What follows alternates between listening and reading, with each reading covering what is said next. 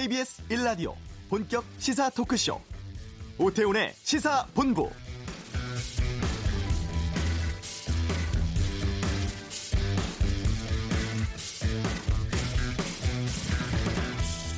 오늘 오후에 청와대에서는 수석 보좌관 회의가 열립니다. 이 자리에서 문재인 대통령 남북 정상회담 관련한 대북 특사 파견에 대해서 직접 언급할 것으로 보입니다.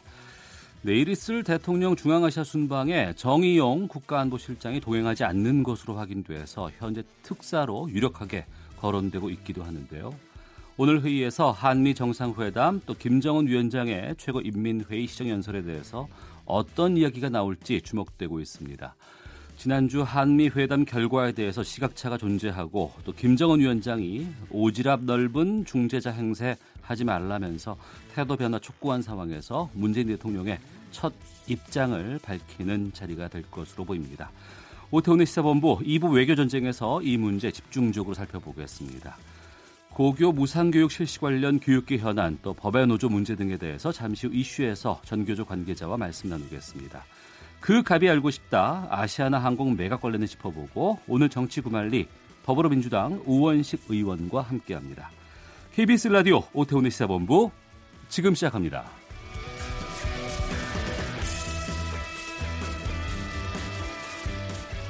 이 시각 가장 핫하고 중요한 뉴스를 정리하는 시간 방금 뉴스 KBS 보도국 박찬형 기자와 함께합니다. 어서 오십시오. 네, 안녕하세요. 오늘 첫 소식은 어떤 겁니까?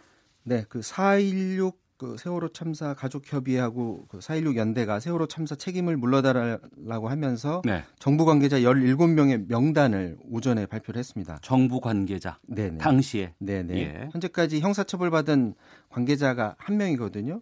김경일 해경 123 정장 예. 한 명인데 가족협의회가 그 박근혜, 박근혜 전 대통령, 김기춘 전 비서실장, 김장수 전 국가안보실장 비롯해서 어, 책임 회피한 청와대 관계자들 처벌해달라. 또 당시 해수부 장관이었던 이주영 국회 부의장, 네. 김석균 전 해경청장, 김문홍 전 목포 해경 서장 비롯해서 해경 관계자 7명 이름 발표했고요.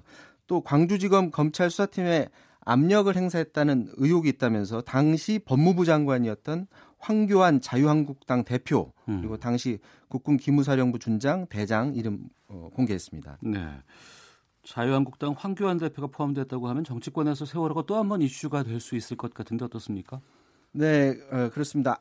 어, 아직 황교안 그 한국당 대표나 자유한국당 차원에서 이번 명단 발표에 대해서 지금 발표된 시간이 얼마 되지 않아서 입장은 내놓지는 않았는데 네. 황교안 대표가 다만 그 세월호 사고와 관련해서 오늘 오전에 원론적인 말을 하긴 했습니다. 예. 오늘 최고위원회에서 어, 세월호와 같은 대형 안전사고가 결코 다시 발생해서는 안 된다. 국민 모두가 안심하고 살 수 있는 안전한 대한민국을 만드는 것이야말로 희생하신 분들의 넋을 진정으로 위로하는 길이다라면서 과거 얘기보다는 앞으로 우리가 이제 안전에 제대로 대비해야 된다라는 원론적인 얘기를 했고요. 민주당이 세월호 수사와 관련해서 이제 입장을 내놨습니다.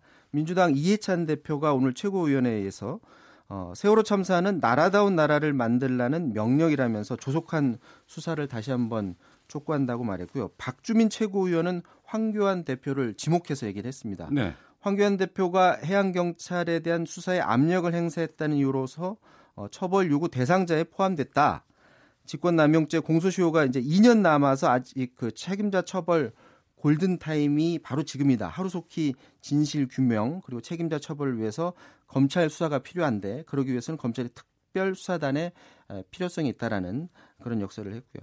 내일 세월호 참사 5주기 앞두고 책임자 처벌 그리고 전면 재수사 요구하는 청와대 국민청원 오늘 오전 현재 12만 명을 넘어섰다고 합니다. 네. 자, 금호그룹이 아시아 죄송합니다. 아시아나 항공 지분 매각 오늘 결정한다고 하는데 결정 났습니까 지금? 아, 직그 논의 중인 것 같고요. 금호그룹의 이사회가 열리고 있는 거죠 지금? 금호 이제 산업, 산업. 금호 예. 산업의 이사회가 오늘 오전에 열렸는데 6시 안에 그 결과를 아마 내놔야 될 겁니다.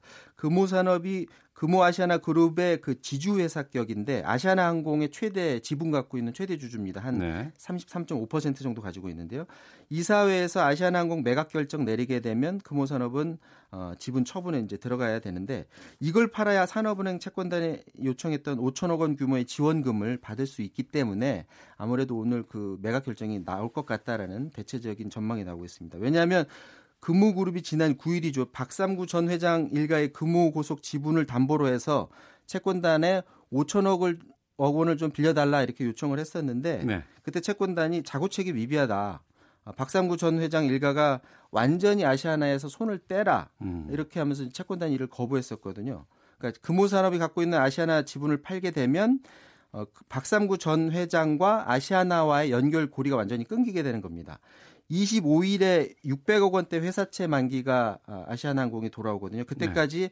5천억 원 어, 지원받지 못하게 되면 아시아나항공 어, 유동성 위기를 겪게 되는데 최종구 금융위원장도 박 전 회장이 물러났지만 아들이 이제 계속 경영하겠다는 건데 회장 빠지고 아들이 경영을 하면 그건 오너 경영 아니냐면서 비난을 했었습니다. 네. 인수 후보로 누가 거론되고 있어요, 지금? 지금 이제 매물로 나오게 되면 SK, 한화, CJ, 애경 이런 그룹들이 그 인수전에 뛰어들 것으로 후보군으로 지금 점쳐지고 있는데 그 중에서도 SK 그룹이 가장 유력하다고 합니다. 일단 돈이 어, 풍부하고요. 항공산업하고 SK의 그 에너지 산업과 좀 연계해서 뭔가를 해보겠다라는 그런 말이 나오고 있는데 지분 인수자는 어 이 아시아나항공의 지분도 인수해야 되지만 연내 갚아야 될 그 1조 2,700억 원의 차입금 문제 이 부분도 같이 해결해야 된다고 합니다. 그래서 음. 자금 동원력이 필수이기 때문에 SK가 가장 유력하다는 거고 항공기 엔진 사업하고 있는 한화도 지금 관심이 많다고 하고요. 국내 1위 저비용 항공사 제지, 제주항공 갖고 있는 애경그룹도 적극 나설 것 같다고 합니다. 네. 이 내용은 잠시 뒤에 그 갑이 알고 싶다 해서 좀 자세하게 짚어보도록 하겠습니다. 위례 신도시 분양 원가가 엄청나게 부풀러졌다는 조사 결과가 나왔네요.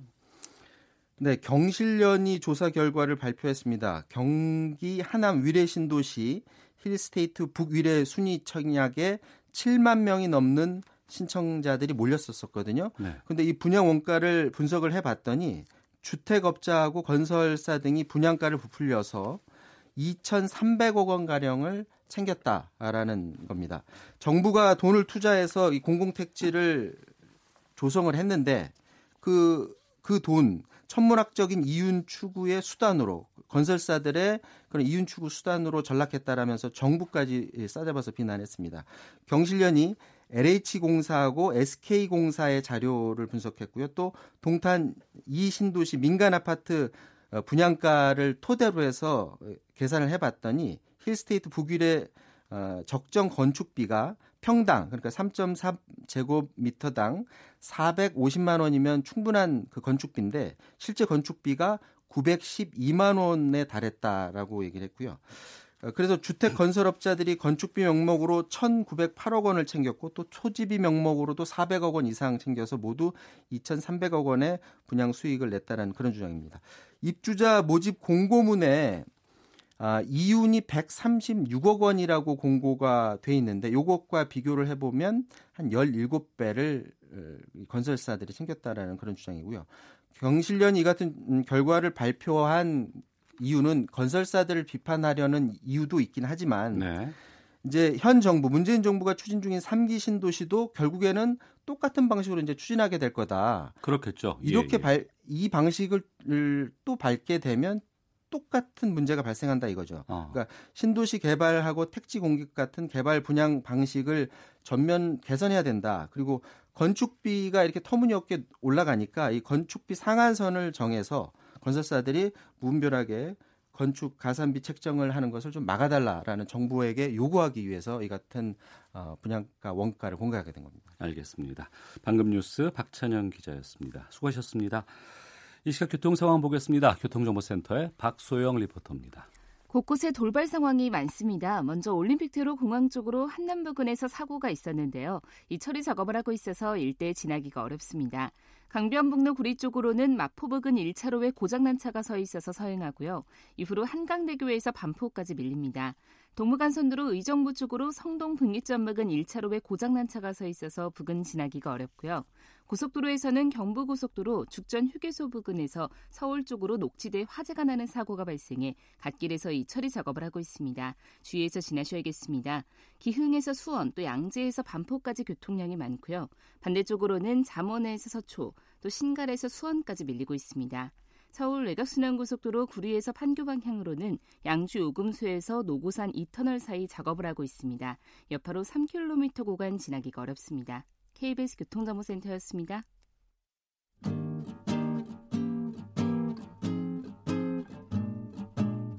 KBS 1라디오 오태훈의 시사본부 여러분의 참여로 더욱 풍성해집니다. 방송에 참여하고 싶으신 분은 문자 9730번으로 의견 보내주세요. 애플리케이션 콩과 마이케이는 무료입니다. 많은 참여 부탁드려요. 무상교육 혜택이 고등학교까지 확대된다는 뉴스 보셨죠? 또 지난주에는 자립형 사립고 학생 선발 방식에 대한 헌법재판소의 입장도 나왔습니다. 여러 교육 현안이 지금 많이 발생하고 있고요. 또 여기에 대한 입장들 좀 현장의 교사들은 어떻게 생각을 하고 있는지도 궁금합니다.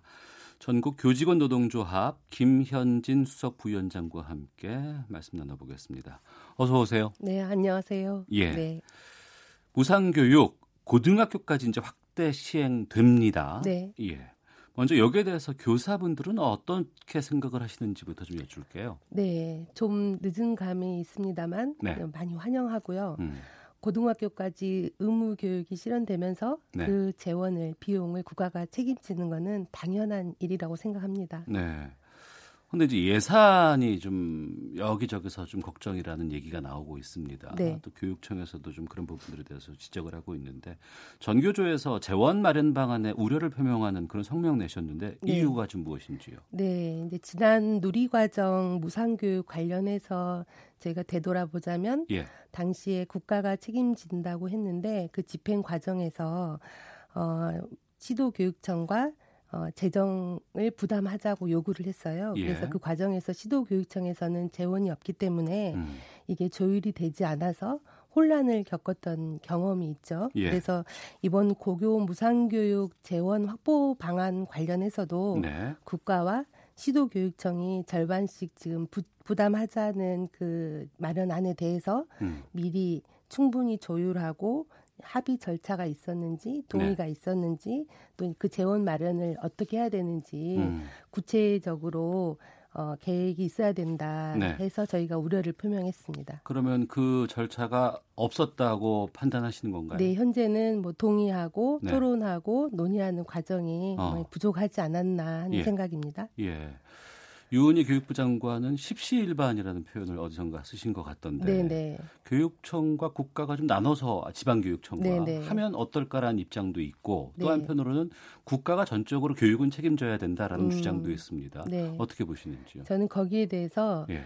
어, 재원을 어떻게 쓰느냐 이거는 예. 그 시대의 철학을 반영한다고 생각을 해요. 예. 그래서 국가가 앞으로 우리나라의 발전을 위해서 어. 어, 가장 큰 재원인 인재 양성을 위해서 교육에 좀 더 투자를 늘려가야 된다는 것이 예. 우리가 지금 앞으로 지향해야 될 부분이 아닌가. 어. 라고 생각을 하고요. 예. 그래서 앞으로 교육 부분에 더 많은 투자를 해야 된다면 고교 무상 교육 관련해서도 국가가 전적으로 책임을 지는 게 맞다. 어. 그런데 만약 재원이 없어서 어, 시도교육청과 뭐 십시일반 해야 된다 하면 예.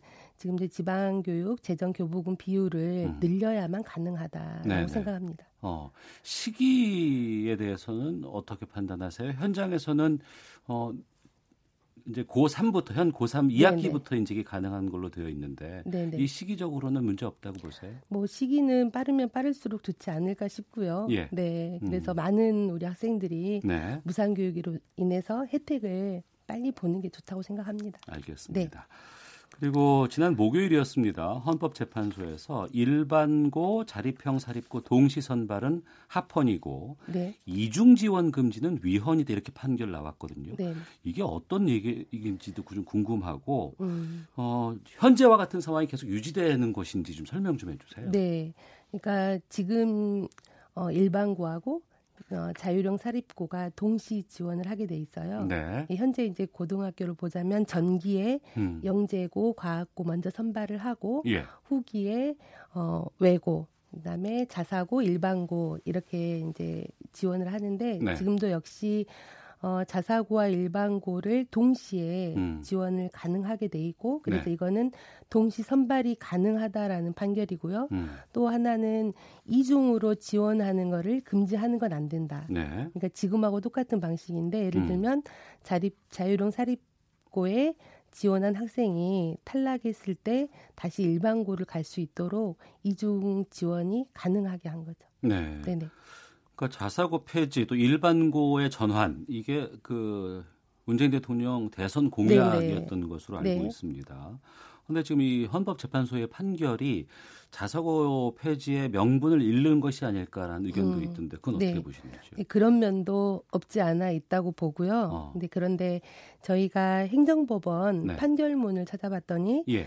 어, 그렇다고 해서 사립학교가 어. 공립학교를 보조하는 기능을 가지고 있다. 그리고 사립학교에 학생을 우선 선발할 수 있는 모든 네. 권한을 부여하는 것은 아니다라고 판결문에 음. 나와 있기 때문에 네. 이후에 더 뭐 제도적으로 보완을 해야 음. 될 음. 문제라고 보고 있습니다. 예. 네. 이 교육 문제는 내 아이의 처한 상황과 네. 여러 가지 판단 때문에 많은 분들께서 관심을 갖고 있는 내용이고 네.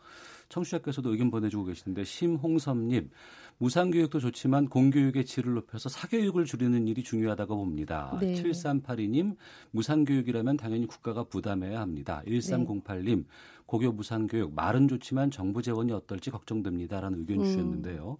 이번 헌재 판결에 대해서 전교조에서는 어떤 입장 내놓으셨습니까? 일단 뭐 사법부 판단을 존중한다는 입장을 내놓았고요. 다만 이후에 자사고가 그 설립 취지대로 잘 운영되고 있는지 음. 지금 5년마다 자사고 운영에 대해서 평가를 하는데 네. 음, 무조건 봐주기식 평가가 아니라 평가 기준에 도달하지 못한 학교들은 일반고로 과감하게 전환하는 정책을 네네. 해야 된다라고 저희가 입장을 표명하고 있습니다. 예, 알겠습니다. 자, 각종 현안에 대해서 전교조 김현진 수석 부위원장과 함께 말씀을 나누게 있는데요. 어, 올 초부터 전교조 관련해서 여러 가지 얘기들이 좀 나왔습니다. 네. 먼저 좀 법의 노조 판결과 관련해서 좀 질문을 드릴까 합니다. 네. 법의 노조가 법적으로 이제 나라에서 인정하지 않은 노조가 아니겠어요? 네. 지난 정부에서 법의 노조 판정을 받으신 그렇죠. 거 아니에요? 지금 이게 재판 중인 것으로 알고 있는데 네네. 이게 어디까지 진행되고 있습니까? 지난 2016년 1월 21일에 고법 선고가 있었어요. 네. 거기서 이제 정교조가 패소를 한 거고 그 이후로 대법 선고가 지금 3년이 지나도록 이루어지지 않고 있어요. 아, 대법원 결정이 아직 안 났어요? 네네, 계류 중에 있습니다. 예. 그래서 이제 이미 언론이나 방송을 통해서 많이 보도됐는데 음. 박근혜 청와대와 어, 양승태 사법부에 네. 그런 재판 거래가 있었고 또 청와대에서도 사법부에 압력을 행사를 해서 음. 이런 판결이 나왔다는 게 지금 계속 나오고 있습니다. 뭐 네. 엊그저께 정다주 부장판사가 법정 증언에서도 이런 이야기를 했고요. 음. 그런데 아직도 대법원이 판결을 내리지 못하고 좀 시간만 끌고 있는 상황입니다. 일정이 나왔어요? 아니면 아직까지 아직도 그게 안 나왔습니다. 아, 네. 3년이 넘도록. 네네. 예. 하나씩 짚어보겠습니다. 네. 그 앞서 말씀하신 것처럼 고등법원에서 전교조가 법의 노조라고 판단을 한 상황이잖아요, 네네. 지금. 그 이유를 보면은 해직 교원에게 노조원 지위를 부여하는 규약 때문이었습니다. 네. 이 해직 교원에게도 노조원 지위를 부여하는 그 이유는 무엇인지 궁금하네요. 어, 세계 어떤 나라에서도 예. 노동조합에서 그 활동을 하다가 조합원이 어떤 부당한 또 이유나 또 어떤 불법적인 탄압으로 인해서 해직이 됐다고 해서 음. 조합원 자격을 부여하지 않고 있는 데는 없습니다. 예. 그러니까 예. 어, 노동조합의 조합원을 그 결정할 수 있는 그 권한은 그 노동조합 자체에 있는 것이죠. 음. 그리고 지금 뭐 세계 여러 나라를 보자면 어, 해직자가 조합원이 아니다라고 규정하고 있는 그런 나라는 네. 없습니다. 그런데 예. 그거를 문제 삼아서 이, 이전에 박근혜 정권에서 어. 어, 저희 정교조를 와해시키기 위해서 요거를 문제 삼았다고 생각하고 있어요. 그러니까 그것을 문제 삼았다고 이제 하시는 이유는 네네. 양승태 대법원장 시절에 전교조의 판결을 놓고 사법부 당시 사법부하고 음. 대통령 간의 거래가 있었다는 의혹이 네네. 지금 현재 여러 가지 나오고 있지 네. 않습니까? 이 점에 대해서는 좀 어떻게 입장을 밝히신 게 있어요? 네, 저는 이거 사법부 역사상 가장 치욕적인 기록으로 음. 남을 거다라고 네. 생각하고요. 예. 양승태 대법원 시절에 이제 어. 그 상고 법원을 설치하기 위해서 음. 청와대에서 요구하는 대로 계속 같이 움직였다라는 네. 게 문건으로도 이미 나왔고 음. 거기 보면 어 대법원도 윈, 청와대도 윈, 윈윈하기 위해서는 정교조를 법의 노조로 결정해야 된다라는 네. 사전의 문건 작성들이 있고요. 음. 심지어는 노동부에 네. 어, 법원 행정처에서 문건을 작성해서 음. 대리로 작성해서 노동부로 넘겼던 음. 이런 증거도 있습니다. 이게 네. 가장 어, 공정해야 될 음. 사법부가 정권의 입맛에 맞게 이렇게 한 노조를 와해시키는 이런 과정이 있었다는 거고 음. 저희 이제 이걸 보면서 어, 그렇다라면 정말 힘없고 권력 없는 우리 국민들은 정말 사법부를 믿고 기댈 수 있는 것인지 네. 어, 굉장히 심각한 문제라고 생각하고요. 음. 그래서 이 정교조 법의 노조 문제도 이후로 사법부가 꼭 결자 해지해야 될 문제라고 생각합니다. 그러면 당시 정부에서 이렇게 네. 조직적으로 이것을 그 전교조를 법의 노조로 만들려고 음. 했던 이유는 본질적으로 음. 뭐라고 보세요? 저는 어 이전에 박근혜 정부에서 예. 정말 정교조를 눈에 가시라고 생각을 하고 있었고 음. 뭐 이제 이전에 말씀 말했던 것들을 보자면 뭐 정교조는 해충이다. 음.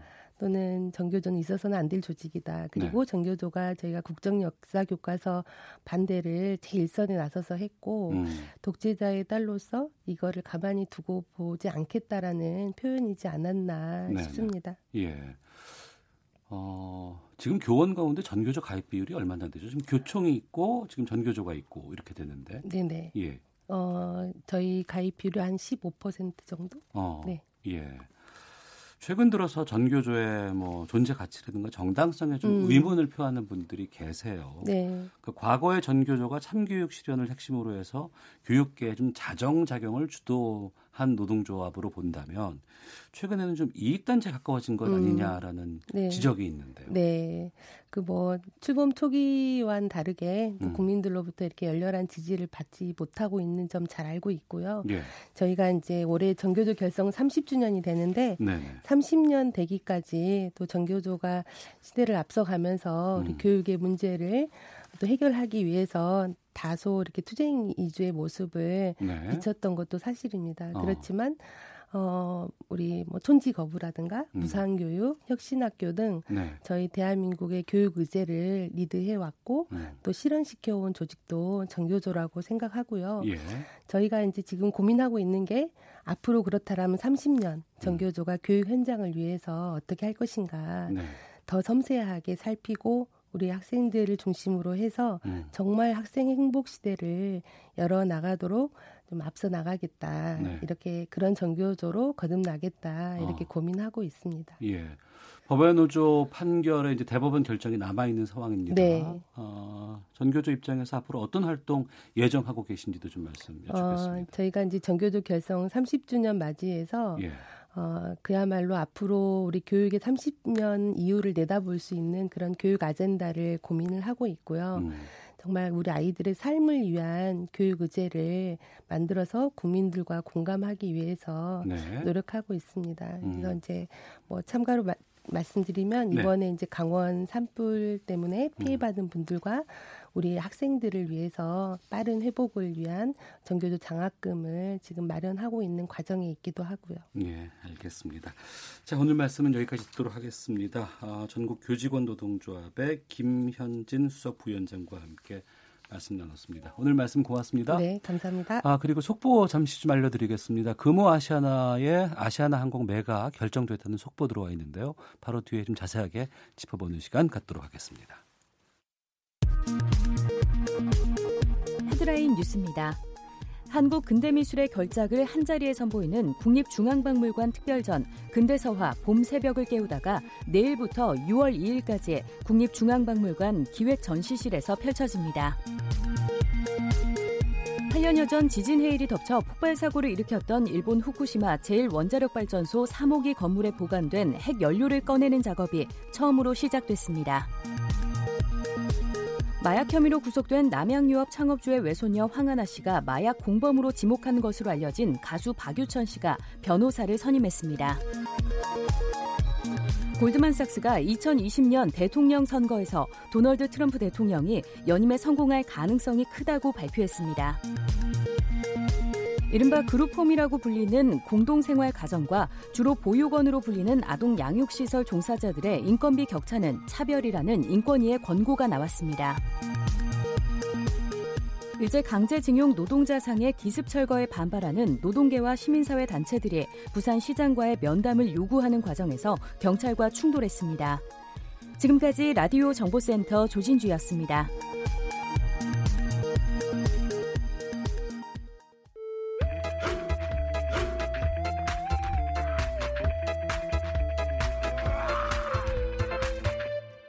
오태우래 시사 본부. 네, 일반인이 접근하기 힘든 갑의 심리를 파헤쳐보는 그 갑이 알고 싶다 시간입니다. 유동성 위기에 몰린 금호 아시아나 그룹이 아시아나항공 매각하기로 조금 전에 결정을 했습니다. 이 금호 산업이 오전에 이사회를 열었고 어, 아시아나항공 지분 33.47%를 가진, 가진 최대 주주로 이사회 의결에 따라서 지분 처분과 같은 본격적인 매각 절차에 들어가게 됐다고 하는데 여기에 대해서 좀 말씀 나누겠습니다.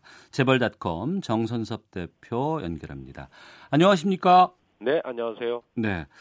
가닥을 잡은 것 같다 매각하는 쪽으로 이렇게 저희가 생각을 했는데 조금 전에 결정이 났어요. 네, 뭐 자구안 자체가 채권단으로부터 거부당한 상황이기 때문에 네.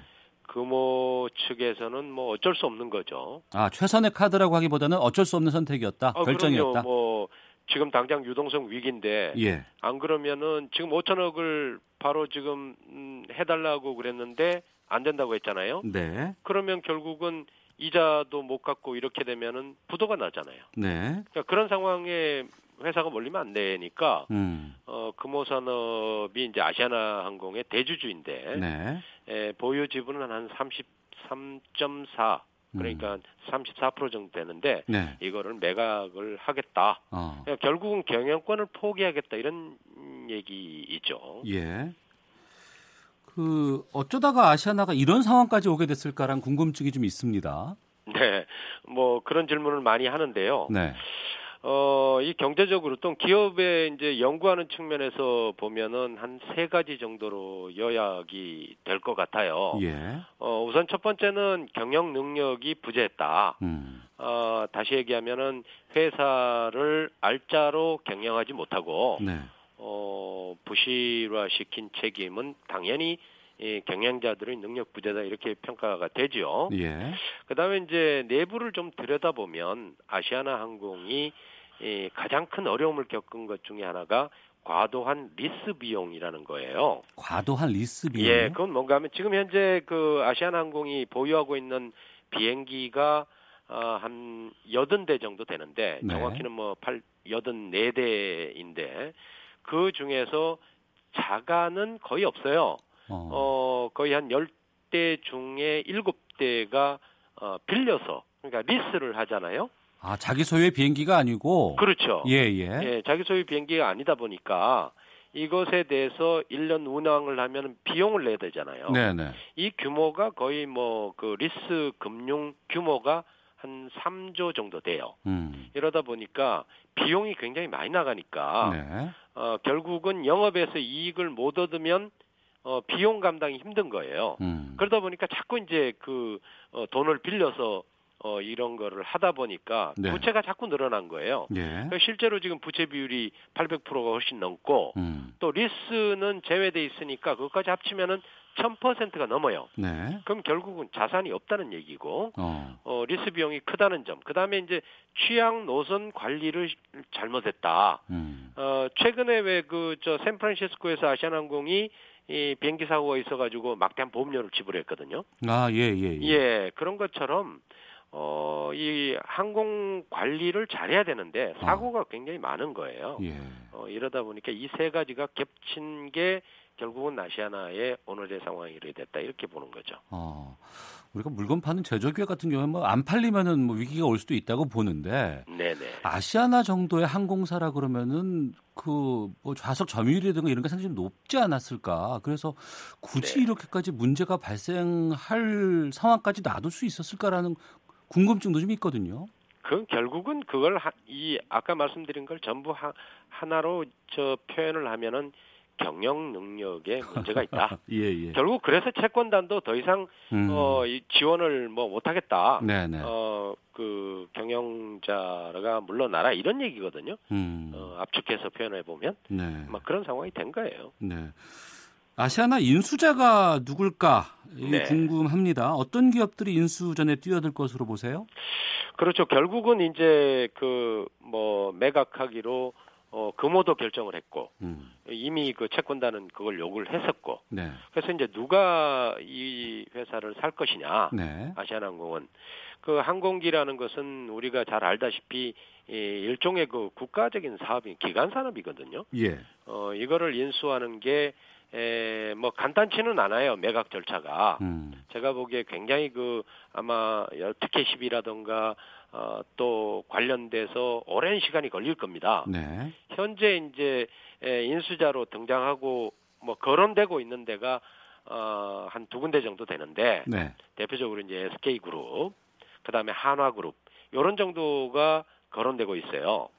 어, 이게 왜 그런가 하면 네. 어, 적어도 아시아나 항공의 그 자산 규모가 7조 원 정도인데 네. 이 정도를 인수를 하려면 어, 우리나라의 에, 자산 규모에서 상위 10대 그룹이 아니고는 하기 힘들어요. 네. 그런데 다른 그룹들은 이렇게 뜯어보면 음. 어, 제조업이라든가 서비스업이라든가 금융업이라든가 이런 게 에, 거의 그 포화 상태가 돼 있어요. 네. 그런데 SK와 한화는 비교적 어, 자금 여력도 있고 음.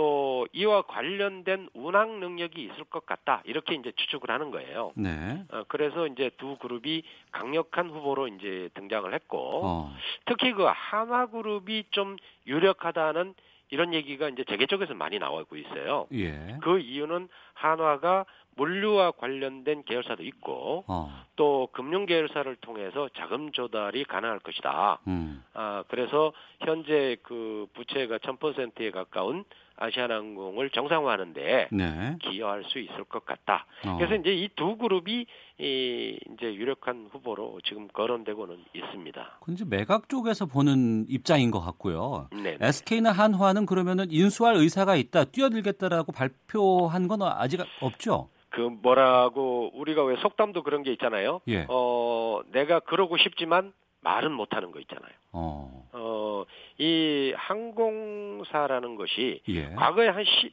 10년 전에 아시아나항공이 그때도 어려웠습니다. 예. 그때 재계 쪽에서 삼성그룹에서 인수한다는 그런 얘기가 많았어요. 어. 실제로 삼성그룹 내부에서 검토는 했었다고 합니다. 네. 그만큼 항공산업이라는 것이 뭐 성장산업은 아니지만 예. 어, 그룹의 위상이라든가 또 어, 민간 외교관의 역할을 한다든가 이런 점에서 음. 굉장히 항공사가 매력적인 것은 사실이에요. 네. 어, 그룹들이 다 기업들이 음. 대기업이면은 항공사를 갖기를 뭐 희망은 하죠. 네. 그런데 그것이 이제 에, 뭐 어떤 중복 투자라든가 이런 문제 때문에 음. 다소 좀 이렇게 에, 머뭇거리긴 합니다만은 네. 왜뭐 어, 인수할 수 있으면 좋죠. 음. 아시아나 항공을 이제 매각했던 속보가 떠서 이제 저희가 좀 시간을 두고 살펴볼 지금 상황은 아닙니다만 네네. 그 아시아나 항공의 계열사라고 하는 뭐 에어 서울, 에어 부산 이런 데 있잖아요. 네, 그 저가 항공이죠. 예, 이런 데도 같이 매각이 되는 겁니까? 어떻게 되는 겁니까? 어, 지금 그 아시아나 항공이 만약 매각된다면 네. 아시아나 항공이 이 100% 지분을 갖고 있는 곳이 에어서울이란 곳이고요. 예. 그다음에 에어부산은 한 45% 정도 지분을 갖고 있습니다. 예. 어, 그렇기 때문에 에어서울은 당연히 아시아나항공과 같이 매각이 될 것이고요. 어, 어 아마 에어부산은 어, 좀 그렇지 않은 상황이 될 수도 있죠. 예. 아시아나 항공을 팔게 되면 금호그룹은 어떻게 되는 건가요? 그러면 이제 금호그룹은 현재 그 재계 랭킹 25위인데 예. 자산이 11조 정도로 평가되고 있어요. 예. 어 그런데 아시아나 항공이 자산이 한 7조 원 정도 되니까 어. 빠지면은 4조 원밖에 안 남잖아요. 예. 그러면 우리나라의 재계 랭킹 60위까지가 음. 5조 원 이상이거든요. 자산 규모가. 네네. 그뭐 뭐 60위권 이하로 내려간다 이렇게 봐야 되겠죠. 어. 어 기업 규모가 지금의 거의 뭐 절반 이하 수준으로 네. 어뭐 반토막 나는 그런 상황이 되죠. 음. 뭐 박삼구 체제 이후에 뭐 3세 경영 이것도 지금 주춤해지지 않을까 싶네요. 아니 3세 경영이라는 거는 그 채권단에서 거부를 했잖아요. 예, 예. 어 박삼구 회장이 물러나고 어 박세창 사장이 경영을 이어받는다. 이 문제에 대해서 어, 어 그나물에 그 밥 아니냐 이런 표현을 썼단 말이에요. 음. 그러니까 뭐 어, 3세 경영은 어, 그 아시아나 항공이라든가 금호산업 네. 이런 쪽이 아니고 음. 다른 계열사 쪽에서는 뭐 가능할 수는 있겠지만은 네네. 어, 그룹 경영에서는 사실상 배제될 가능성이 높죠. 음. 이 금호 산업이 다시 자리를 잡기 위해서는 어떤 노력들 앞으로 있어야 된다고 보세요? 아 금호 어, 그룹은 아마 그 어, 계열사가 26개 현재 있어요. 예. 그 중에서 아시아나 계열이 이 거의 절반 정도 되는데 네. 아시아나 항공 계열이 어. 어, 뭐 빠지고 나면은 이제 건설이 주축이 될 텐데 예. 아무래도 건설도 지금 경기가 뭐 그렇게 좋은 편은 아니죠. 음. 그러니까 우선 자구 노력과 어, 부채를 줄이고 네. 이런 그 재무 안정을 통해서 어. 새로운 뭐 모색을 해야 되겠죠. 예. 그래서인지 금호산업의 지금 주식은 거의 상한가로 지금 거의 계속 가고 있는 상황이네요. 그거는 이제 매각을 하게 됐을 경우에 예. 에, 오는 반사이익, 주주들의 음. 반사이익, 음. 현재는 뭐 어, 회사가 어렵지만 네. 앞으로 좋아질 거다 이런 것 때문에 이제 주가가 오르는 것이고. 알겠습니다. 네. 예, 예 알겠습니다. 오늘 예. 말씀 고맙습니다. 예, 고맙습니다. 네, 재벌닷컴의 정선섭 대표와 말씀 나눴습니다. 자, 1부는 여기서 마치겠습니다. 잠시 후 2부 외교전쟁, 김정은 위원장의 시정연설에 담긴 메시지, 또 향후 문재인 대통령의 행보까지 분석해보는 시간 갖도록 하겠습니다. 이어지는 정치 구말리, 오늘은 더불어민주당 우원식 의원과 함께 다양한 정치 현안 짚어보는 시간 갖겠습니다. 뉴스 들으시고 잠시 후 2부에서 뵙겠습니다.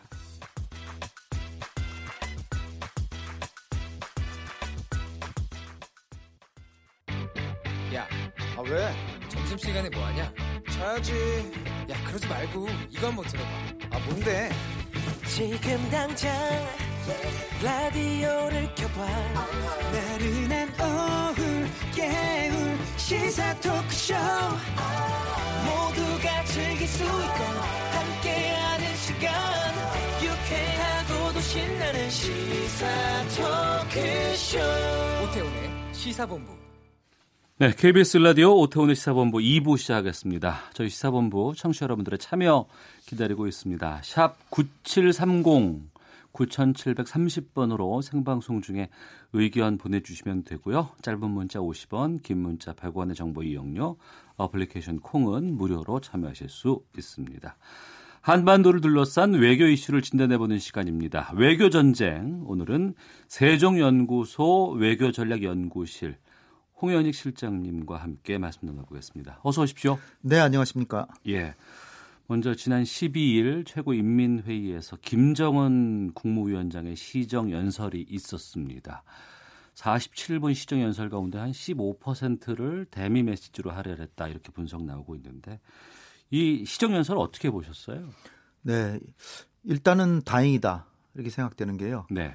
어, 지난달 15일 날 최선희 부상이 에, 그 국무위원장께서 어, 조만간에 그 핵과 미사일 시험 여부에 대해서 중대한 결심을 해서 음. 발표를 하시지 않을까 추정된다. 이런 네. 식으로 이제 한국과 미국을 압박했는데 예. 그거에 대한 어, 해답이라고 볼 수 있는 내용이 연말까지는 적어도 협상의 문을 열어놓겠다. 음. 그 특히 연말까지는 도발하지 않겠다는 얘기죠. 네네. 네. 역설적으로 한반도 평화 프로세스가 올 연말까지는 진전이 된다. 어. 그러니까 어, 연말까지 북한이 뭐 핵실험하거나 미사일 발사하거나 그런 도발을 하지는 않겠다는 얘기니까 네.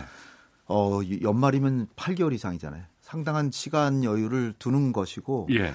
어, 그리고 이제 자기가 그동안에 쭉 침묵했던 내용에 대해서 하노이 정상회담이 왜 실패했고 그런 내용들을 밝히면서 김정은 위원장의 이제 권력이 굉장히 강화되는 이런 상황에서 자기의 권력 누수 현상을 어, 차단하고 어. 그래서 어, 왜그 자초지정 왜 그것이 성과가 없이 끝난지 자초지정을 밝히고 또 트럼프 대통령과 한국을 압박하면서 네. 자기 권력 관리를 하는 이런 모습 이게 어, 한 다방면적으로 자기의 권력을 강화하면서 북한 주민을 안도시키고 그 북한 권력 지도층으로부터 지지를 받을 수 있는 내용들을 최대 공약수를 뽑아가지고 얘기한 게 아닌가 네. 이렇게 생각이 됩니다. 그러니까 이 전에 이것이 나오기 전만 하더라도 혹시 위성 같은 거 발사하고 네. 이런 계획 나오면 큰일 나는데라고 네. 걱정들을 많이 했는데 말씀하신 것처럼 연말까지 시간은 지금 확보가 돼 있는 것처럼 나와서 네. 그 부분은 다행인 것 같고요. 네. 다만 문제는 그 동안에 이제 그 하노이 회담 결렬되고 나서 북한 네. 내부에서 김정은 위원장에게 타격을 준다거나 아니면은 여러 가지 부담이 될 수 있는 부분들이 있다라고 봤었습니다. 네. 그 부분에 대해서 대내적으로는 어떤 메시지를 던졌다고 보세요? 어, 대내적으로 던진 메시지는 일단은 북, 어, 미국과의 지금 협상이라는 게 장기전이 될 가능성이 크다. 네. 이거를 이제 강조하면서 그리고 그 장기전이 되는 이유는 우리 책임이 아니라 미국의 어, 뭐 성의 없는 태도 또 미국의 대북 적대시 정책을 바꾸려고 하지 않는 그런 고집스러움 이런 데 있기 때문에 에, 우리 이제 그 김정은이 얘기하기에 북한 주민들은 미국의 어떤 그 양보적인 조치에 대해서 별 기대하지 말고 어. 우리는 우리 스스로의 힘으로 살 수 있다는 거를 어, 과거에도 그래왔지만 뭐 큰 기대를 갖지 말고 보자. 음. 우리는 우리끼리 살 수 있는 것이고 그렇게 살아서 잘 삶으로써 에, 그 제재와 압박을 가하면 우리가 굴복하리라고 생각하는 소위 적들의 생각 그 미국의 생각이 헛된 것이라는 것을 확실하게 보여주자. 네. 그리고 그러기 위해서는 어, 당 관료나 정부 관료들도 굉장히 각성해서 어, 세도주의나 어, 관료주의 또 부정부패 이런 것에 대해서는 엄단하겠다. 음. 어, 따라서 우리가 우리 어, 단, 그 내부 단속만 잘하면 얼마든지 자력갱생할 수 있기 때문에 에, 그 미국이 제재를 풀어주느냐 안 풀어주느냐 연연하지 말고 우리는 우리의 길을 가자. 그러면서 이제 여러 가지 면에서 보건데 제도를 그 최고인민회의나 어, 당, 어, 그 중앙위원회 전원회의에 통해서 나타난 에, 김정은의 행태를 보면 외교 라인을 오히려 오히려 강화해서 네. 어, 미국과의 대화의 문을 열어놓을 뿐 아니라 어. 러시아나 중국, 남한 그리고 네. 어, 일본과도 대화를 하려고 하는 것이 아닌가 음. 이런 걸 충분히 짐작할 만하게 에, 당 고위 간부 고위 직책으로 어, 외교 어, 관료들을 많이 배정해 놨어요. 그래서 네. 어, 김정은의 메시지는 어, 그 속내는 분명히 대화하고 협상하고 그리고 어, 비핵화를 조금씩 이행해 가면서 끝으로는 뭐 나중에 속이려고 하는 마음이 있는지 없는지는 모르지만 네. 어, 일단 비핵화를 상당 수준 하겠다라고 하는 마음을 가지고 가면서 미국이 상응 조치만 하면 끝까지 가볼 수도 있겠다. 어. 이런 거는 충분히 보이는데 예. 단지 에, 지금 어, 조건으로 내건 미국이 에, 이를테면 국내 정치적으로 북미 대화를 이용해 먹는다든지 네. 예, 트럼, 예, 김정은 위원장은 지금 그렇게 보는 것 같아요. 2월 말 하노이 정상회담이 안 된 것은 트럼프 대통령이 낮은 수준의 합의를 하기로 약속해 놓고 다 된 합의를 국내 정치적 요인으로 뒤집어 엎었다. 어. 아, 그러니까 이거는 한반도의 평화나 아, 뭐 북핵 문제나 그리고 관계 정상화 이런 데는 별 관심이 없는 듯이 보였다. 네. 이런 얘기인 거죠. 그러니까 못 믿겠다는 거 아니에요? 네, 시정연설의 논조 자체가 어. 상당히 이 자기들의 입장은 굉장히 옳고 바르고 그렇게 살고 있는데 네. 미국이나 한국은 조금 좀 이상하다 어. 이런 식으로 훈계하는 쪽입니다. 네.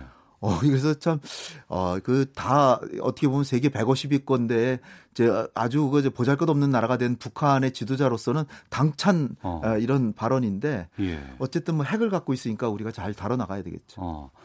근데 뭐 그래도 한 번은 더 만날 수 있다라고 지금 네. 던진 거 아니에요? 그럼요. 네. 공이 이제 미국으로 넘어간 상황인데 네. 이렇게 던진 이유는 뭐라고 보세요? 던진 이유는 김정은 위원장도 어 끝까지 가는지 여부는 확실하지 않지만 네. 일단은 점진적으로 상호 신뢰만 조성되면 조성되는 한에 있어서는 점진적으로 비핵화를 하고 상황 조치를 받아서 제재를 완화하고 해제해서 북한의 경제를 살리겠다. 음. 그래서 궁극적인 목적은 북한 경제를 살려서 중국이나 베트남처럼 공산당 그리고 자기 자기가 장기 집권하겠다. 그 가능하다면 자기 자식한테까지 물려주겠다 이런 보관을 갖고 있는 거죠. 네. 따라서 그러기 위해서는 김정은은 아, 아버지 김정일과 좀 달리 어. 에, 북한에서만 산 게 아니라 스위스에서도 한 4, 5년 살았고 예. 민주주의가 뭔지도 알고 서방이 엄청나게 잘 사는 것도 알고 그런 상황에서 이제 핵을 가졌기 때문에 이 핵무기를 잘 활용해서 어 경제 발전을 해서 어, 중국이나 베트남식으로 장기 집권하겠다는 생각을 하고 있지만 음. 만약에 미국이 일거에 핵을 내려놓으라고 하는 그런 일방주의적인 방식으로 나온다면 더 이상 대화할 필요조차도 없다. 네. 왜냐하면은 어 경제적으로 잘 사는 것보다 훨씬 더 중요한 게 국가 안보기 때문에 음. 국가 안보를 위해서 자기가 3대째 한 30년 동안 핵을 개발했는데 이거를 헐갑으로 그냥 송두리째 비핵화하라 이런 거를 받아들이는 그런 턱없는 주장에는 네. 아무리 북미 정상회담이고 뭐고 응하지 않겠다. 그러니까 그 부분인 네. 것 같은데요. 그러니까 여지는 다들 네. 북한이나 미국이나 열어놓고는 있는데 네. 거기서 누구도 수그릴 생각은 없는 것 같고 또 조금 조금씩 양보하겠다라는 의지도 잘 안 보입니다. 네. 이런 상황에서 이제 문재인 대통령의 역할이 참 중요할 것 같은데 고심도 네. 또 거, 더욱더 깊어진 것 같아요. 네. 그 중요한 점은 2월 말에 하노이에서 네. 이미 낮은 수준으로는 합의할 합의문까지도 거의 나와 있었다는 거죠. 예. 그 얘기는 뭐냐면 트럼프 대통령 아, 김정은은 물론이고 김정은은 서명하러 간 거고요. 음. 트럼프 대통령도 아, 그 대체로 낮은 수준의 합의에다 플러스 알파 영변 이외의 뭐 핵시설이라든지 아니면 어, 언젠가는 뭐 나머지 핵들도 신고하고 폐기한다는 약속. 네. 그리고 궁극적인 궁극적으로는 완전히 비핵화하겠다는 그 정도만 엮어서 서명하겠다라고 했고 예. 문재인 대통령께서 얘기하시듯이 에, 이 종전선언 종전선언도 할 용의가 있었고 음. 거기다가 서로 상호 연락 대표부도 설, 설치할 용의가 있었고 네. 그 전방 그러니까 다 했었죠 우리가 예, 예. 이것만 지금 묶어도 서명할 수가 있는 거거든요 사실 어. 그런데 에, 우리 정부도 사실 어, 내놓고 얘기를 안 해서 그렇지 트럼프 대통령이 사실 정치적으로 굉장히 곤경에 처해서 에, 빅딜 아니고 낮은 수준으로 합의하고 가면 자기는 업적이라고 생각했는데 미국에서는 이거를 완전히 잘못된 합의라고 보기 때문에 예. 북한 카드도 소멸될 뿐 아니라 북한과의 합의로 인해서 오히려 욕을 먹는 상황이기 때문에 음. 거기다가 뭐 코온 변호사가 자기를 흔들어대고 네. 이런 상황에서 오히려 빅딜을 서명하면 그걸로 코온 변호사의 말을 묻어버리고 자기가 외교적 성과를 냈다라고 하려고 하는 그런 보관을 가졌는데 김정은 위원장으로서는 전혀 거기에 준비가 안 돼 있었기 때문에 그런 음. 빅딜 합의는 지금 돼서는 안 되고 그거는 센토사 합의에도 어긋난다. 네. 센토사 합의는 점진적으로 단계적으로 어, 비핵화를 하긴 하되 이게 상호 신뢰가 조성되는 정도씩 어, 비핵화를 하기로 했는데 한 번에 다 비핵화를 하려니까 이거는 북한의 국가안보 논리상 받아들일 수가 없다. 음. 이래서 이제 깨졌다라고 이제 보는 거죠. 네. 시정연설에서 이런 이야기가 나왔습니다. 남한은 오지랖 넓은 중재자 행세를 할 것이 아니라 민족 이익을 옹호하는 당사자가 되라. 이 부분은 어떻게 읽으셨어요? 일단은 이거는 북한의 그 어, 지도부나 주민들을 겨냥한 발언이라고 일단 생각이 되고요. 북한 북한 주민들, 네, 북한 적으로 네, 네. 첫 번째는 왜냐하면은 북한 주민들은 어, 상당히 남한이 북한보다 20배나 잘 산다는 걸 알고 있는 사람 많거든요. 네. 그래서 남북한 정상회담하고 평양에서 문재인 대통령한테 이 대중들한테 평양 시민들한테 연설할 기회 주, 주고 그랬는데 그렇죠. 15만이었습니다. 네. 그리고 이제 나오는 얘기들은 아, 남한이 더 잘 사니까 뭔가 도와준다, 형님 노릇한다, 뭐 이렇게 생각을 하고 있거든, 북한 주민들 음. 상당수가. 그런데 에, 김정은 위원장이 생각하기에 북한 주민들이 그렇다면 남한을 동경할 수도 있잖아요. 예, 예. 그런데 에, 그러한 동경심 다 버려라. 남한은 말로만 하지 행동은 안 한다. 어. 그리고 말로만 이렇게 굉장히 얘기해 놓고 그거를 행동은 오히려 미국한테 하나하나 허락을 받아야 되는 상황이다. 실제로 남북 경협 같은 거 철도 연결, 도로 연결 이런 거 상당히 할 것처럼 하고 개통식까지 해놓고 결국은 미국이 그건 좀 보류하세요. 그러니까 보류하고 있잖아요. 음. 그러니까 이제 그런 것을 어, 추궁하면서 한국 정부를 압박하면서 북한 주민이나 지도부한테 결코 남한에게 에, 환상을 갖지 마라 이런 얘기라고 이제 볼 수 있고요. 에, 그러니까 어, 김정은 위원장으로서는 결국은 에, 자기 권력이 예, 지디고 있는 건 북한 주민과 지도, 아, 지도 지도부기 때문에 그들에게 결코 어, 딴 생각하지 마라. 그리고 문재인 정부한테는 이렇게 생각하는 거죠. 에, 이 사실 당사자라고 맨날 어그 얘기하고 어 그리고 북핵 문제도 어, 우리가 스스로 해결한다 그러지만 실제로는 미국하고 모든 걸 상의하지 않느냐. 네. 그러지 말고 김정은의 머릿속에는 2월 말에 하노이 정상회담은 분명히 미국이 다된 합의를 깼기 때문에 음. 이런 거를 평가할 때는 가만히 있지 말고 미국이 잘못했다라고 얘기를 해라. 네. 근데 왜 얘기, 얘기를 안 하냐? 어. 한국은 자주권이 없는 나라냐? 이런 식으로 이제 비난하는 거죠. 예. 그런데 거꾸로 역 다른 측면을 보면 만약에 북한이 한국을 당사자라고 생각한다면 북핵 문제도 남북한 간에 상의해서 해결하죠. 근데 우리하고 북핵 문제는 노, 토론조차 안 하려고 그러잖아요, 사실. 예, 예. 그러니까 아주 어불, 성설인 논리지만 어. 김정은이 주민이나 지도부한테 하기에는 자기로서는 인기를 유지하는데 좋은 발언이기 때문에 한 게 아닌가. 그래서 우리가 너무 이 말에 그 우리 정부를 겨냥해서 얘기했다라고 부담 음. 가질 필요는 없다라고 알겠습니다. 봅니다. 자 외교 전쟁 세종연구소 홍현익 외교전략연구실장과 함께 말씀 나누고 있습니다. 자 그러면 미국 쪽 보겠습니다. 이번 그 1, 1박 3일간의 한미 정상회담은 어떻게 보셨어요? 평가하면. 한미 정상회담 저는 뭐 기대 수준이 그렇게 크질 않았고 네. 한미 간의 무슨 뭐 그 주한미군 문제라든지 방위비 분담금 문제라든지 뭐 FTA라든지 이런 현안을 해결하려고 하신 게 아니라 지금 북미 간에 에, 사실은 낮은 수준의 합의를 하려고 했다가 트럼프 대통령 개인적인 사정으로 이게 에, 그 합의를 못 봤는데 그리고 나서 트럼프 대통령이 가만히 보니까 어, 북한한테 강경 정책을 하면 내 인기가 올라가는구나. 어. 그래가지고선 볼튼이나 뭐 이런 사람들 얘기를 막 하게 그냥 가만히 놔뒀잖아요. 예. 놔두니까 볼튼은 뭐 화생 방 무기 내도 내놔라, 중단거리 미사일도 다 포기해라, 모든 무기 다 내놔라, 뭐 이런 식으로 나가니까 잘못해서 판이 깨질 것 같거든요. 예. 또 북한도 무슨 어 이 저 핵실험장 어, 그뭐 사찰 받겠다. 또 장거리 미사일 발사장 이것도 뭐 전문가들 와서 봐라. 이런 이런 것 다 포기하고 오히려 거기서 지금 미사일을 발사하려는 동향까지 보이는 듯 했잖아요. 예. 따라서 잘못 가만 놔뒀다가는 판이 깨질 수도 있다. 음. 그렇기 때문에 이 어, 서로 점점 멀어져 가서 한반도의 평화 프로세스가 지금 거의 무산될 위기에 처해 있기 때문에 일단은 대화 쪽으로 물꼬를 바꾸자라는 음. 것이 목적이었거든요. 네. 근데 그러한 목적은 충분히 달성했다라고 보고요. 어. 아니나 다를까 김정은 위원장도 3차 정상회담 하고 싶다. 예, 예. 트럼프 대통령이 바로 트위터로 어 그 좋은 생각이다. 나도 뭐 김정은 위원장 신뢰하고 있기 때문에 3차 정상회담 잘해서 한번 해보자. 이런 식으로 된 것만 해도 벌써 음. 성공이고요. 네. 지금 한간에 에, 지금 오늘 아침 조간에까지도 에, 문재인 대통령이 설득이 실패했다 이런 식으로 나오잖아요. 조간 신문에. 어, 예, 예. 그러나 저는 그렇게 안 보는 것이 어.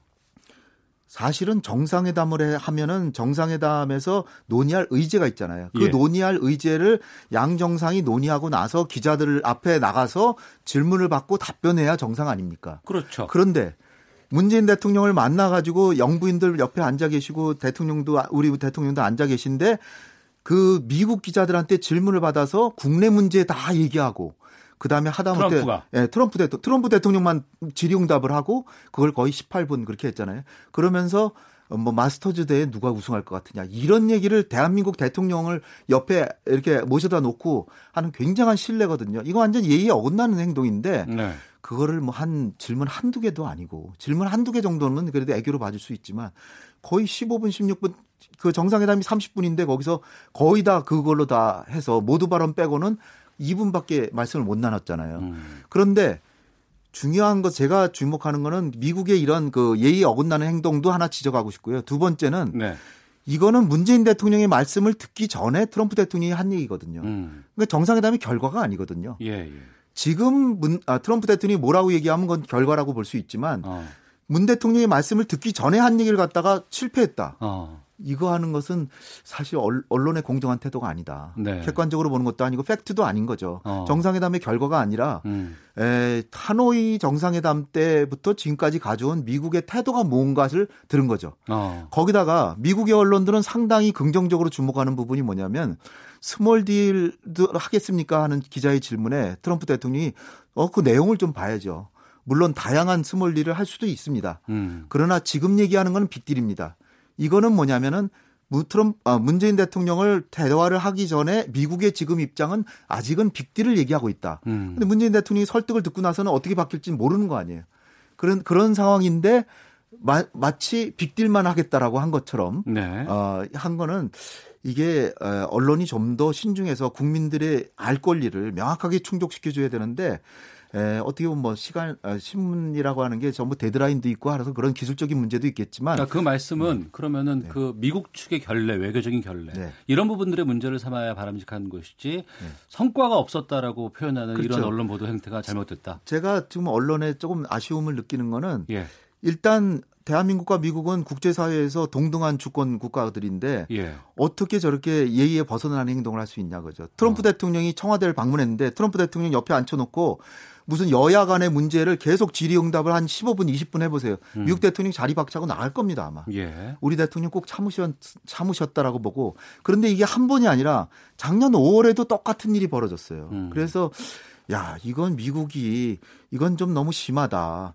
이런 우리의 동맹국이 우리의 친구인데 이러한 아, 외교적인 행태가 계속 반복되면 전 세계에서 미국에 대해서 성토할 가능성이 있기 때문에 미국이 우방국이고 좋은 나라가 돼야지 어떻게 이건 미국이 잘 잘못된 길로 가는 것이다라고 네. 보는 것이고 어. 그다음에 이제 그 결과에 대해서는 지금 사실 어 트럼프 대통령이 에, 이제 우리가 얘기하는 good enough deal로 하기로 작정을 했어도 네. 얘기를 안 할 가능성이 있어요. 왜냐하면 음.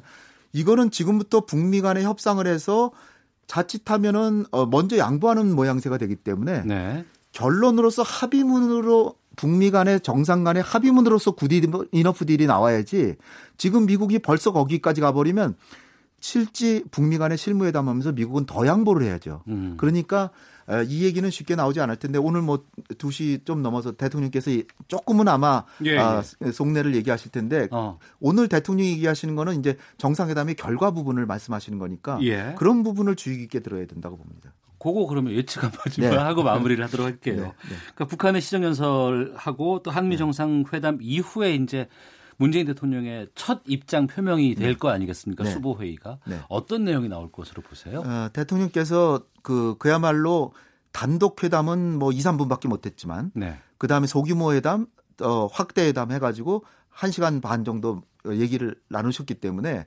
거기서 나타난 걸 종합해서 지금 어 그 결과를 김정은 위원장의 시정 연설이라는 게 그 결과를 보고한 연설이에요. 예, 예. 왜냐하면 최고인민회의가 이틀 했는데 그렇죠. 첫날하고 예. 이틀째 김정은이 얘기한 거기 때문에 음. 그니 김정은이 거기에 대한 반응으로 연말까지 시한을 두면서 정상회담 하겠다라고 했고 트럼프 대통령이 마치 맞장구 치듯이 트위터로 아, 그 좋은 생각이다 해보자라고 음. 했기 때문에 일단 거의 반 이상은 성공한 거고요. 예. small deal에도 내용에 따라 다르다라고 한 것도 미국의 제일 정통 신문이 뭡니까? 워싱턴 포스트하고 뉴욕 타임즈인데 두 신문이 다 이건 굉장히 트럼프 대통령의 입장 변화를 얘기한다라고 하기 때문에 대통령께서 이제 이제 내일 이제 중앙아시아 가시기 때문에 네. 오늘 이제 설명하시고 이제 가시는데 23일 날 오셔서 근데 또 하나가 있는 게 뭐냐면 푸틴 대통령이 지금 어 26, 7일 날 어, 이 베이징에서 상하, 그, 저, 어, 1대1로 정상회담차 시진핑 주석 만나러 갑니다. 그래서 예. 극동을 들려서 가기 때문에 김정은 위원장이 25일쯤 푸틴 대통령 만나러 어, 블라디오스토크 갈 수가 있어요. 어. 그러니까 27일 날 그 정상회담 1주년 맞아서 남북 정상회담 하기가 조금 어렵다면 예. 5월 초쯤에 남북 정상회담 되지 않을까 봅니다. 알겠습니다. 아유, 바삐 말씀해 주셨는데 그래도 많은 내용을 좀 담아 주셔서 고맙습니다. 오늘 말씀 잘 들었습니다. 네, 감사합니다. 네, 세종연구소 홍현익 외교전략 연구실장과 함께했습니다. 헤드라인 뉴스입니다. 유동성 위기에 몰린 금호 아시아나 그룹이 아시아나 항공을 매각하기로 결정했습니다.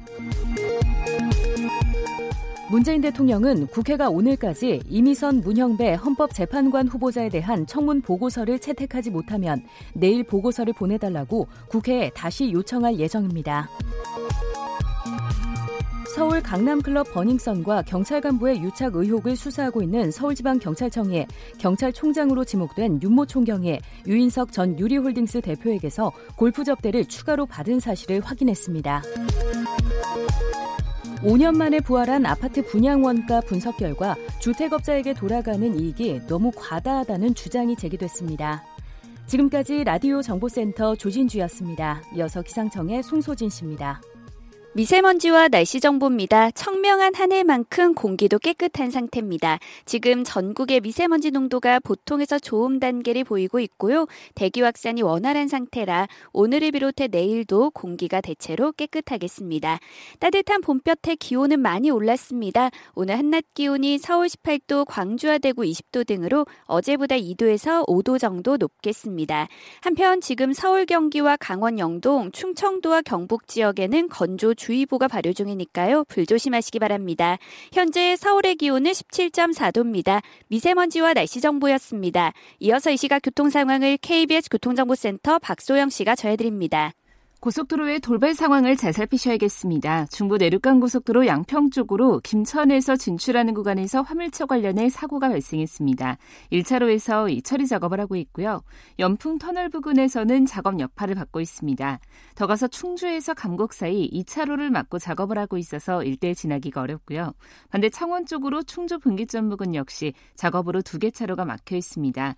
2km 구간에서 정체가 되고 있고 경부고속도로 서울 쪽으로는 경주 부근 부근에서 사고가 발생해 갓길로 옮겨서 이 처리 작업을 하고 있습니다. 이후로는 기흥에서 수원, 또 양재에서 반포까지 밀리고 있습니다. KBS 교통정보센터였습니다.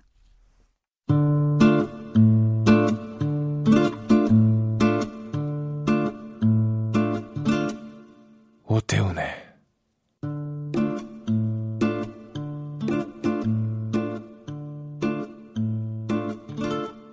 시사본부 네, 오태훈의 시사본부 듣고 계신 지금 시각 1시 29분 향하고 있습니다. 매주 월요일 한 주간의 주요한 정치 현안을 이야기하는 시간 정치 구말리. 오늘은 여당 의원과 함께 말씀을 좀 나눠보는 시간으로 하겠습니다. 더불어민주당의 을지로위원회 위원장을 오래 지내셨죠. 어, 원내대표도 지내셨고 우원식 의원과 함께하겠습니다. 어서 오십시오. 네, 안녕하세요. 우원식입니다. 요즘도 자전거 타고 노원구에서 출퇴근하세요? 네, 가끔요.